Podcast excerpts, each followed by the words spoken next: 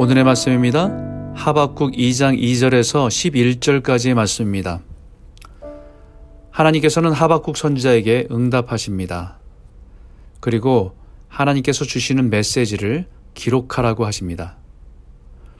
하나님께서 말씀하시는 묵시를 판에 분명하게 기록해서 잊지 않도록 하라는 것입니다. 그것은 하박국 선지자에게만 아니라 다른 백성들에게 분명하게 전하기 위함입니다. 달려가면서도 읽을 수 있게 하라고 하십니다. 달려가면서도 읽을 수 있을 정도이면 정말 큰 글씨로 기록해 놓아야 합니다. 그리고 모든 신경을 집중해야 합니다. 우리가 물 한 잔을 들고 주방에서 이 방으로 이동하는데도 온 신경을 집중해야 하는데 달려가면서도 읽을 수 있으려면 모든 신경을 집중해야 한다는 것입니다. 하나님께서 하박국이 명백하게 기록해서 잊지 않기를 바라는 것이 무엇입니까? 하박국을 통해서 이스라엘 백성들이 깨닫고 잊지 않고 붙들어야 될 하나님의 묵시가 무엇입니까? 그것은 하나님의 정한 때가 있다는 것입니다. 종말의 때가 반드시 온다는 것입니다. 하나님의 심판의 때가 반드시 임한다는 것입니다. 마지막 때가 반드시 임한다는 사실입니다. 바로 종말 신앙이고 예수 그리스도의 재림 신앙입니다. 사람들은 종말이란 말, 또 말세라는 말, 마지막 때라는 말을 좋아하지 않습니다.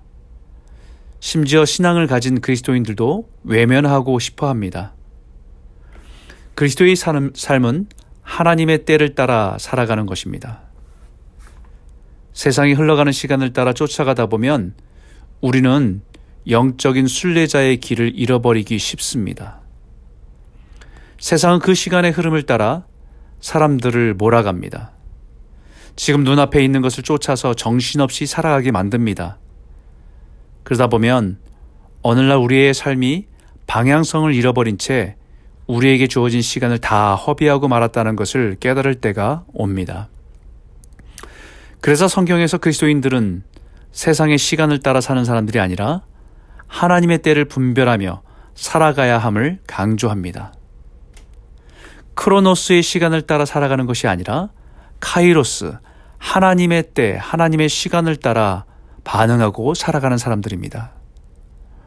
그래서 전도서에서 지혜자가 우리에게 주는 지혜 중에 범사에 기한이 있고 천하 만사가 다 때가 있다고 가르칩니다.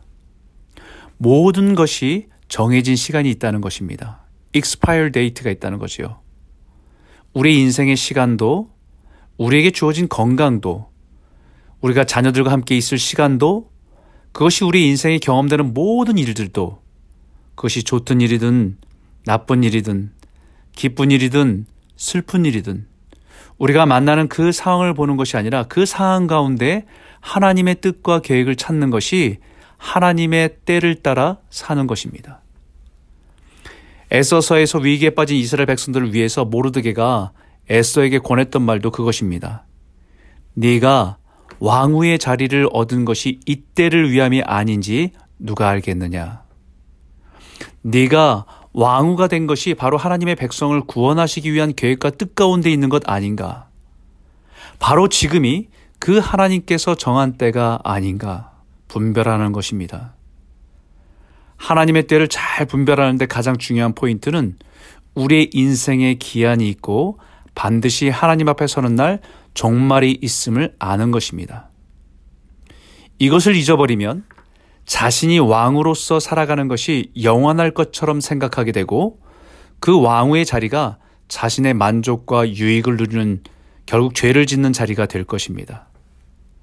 오늘 우리는 이 말씀을 우리 가슴, 우리의 신비에 새겨놓고 살아가야 합니다. 우리가 이민자로서 열심히 이 땅에 살아가는 것도 중요하지만 우리의 인생이 정해진 기한이 있고 반드시 하나님 앞에 서는 날이 있음을 잊지 말아야 하겠습니다. 그렇다고 한다면 지금 저와 여러분에게는 어떤 때입니까? 지금 우리 앞에 놓여 있는 하나님의 때는 어떤 때입니까? 오늘 이 말씀을 잠잠히 묵상하며 이 시대에 하나님의 뜻과 계획을 찾고 하나님의 정하신 정한 때를 찾아 순종하며 살아가는 복된 성도들이 다 되시기를 주님의 이름으로 축복합니다.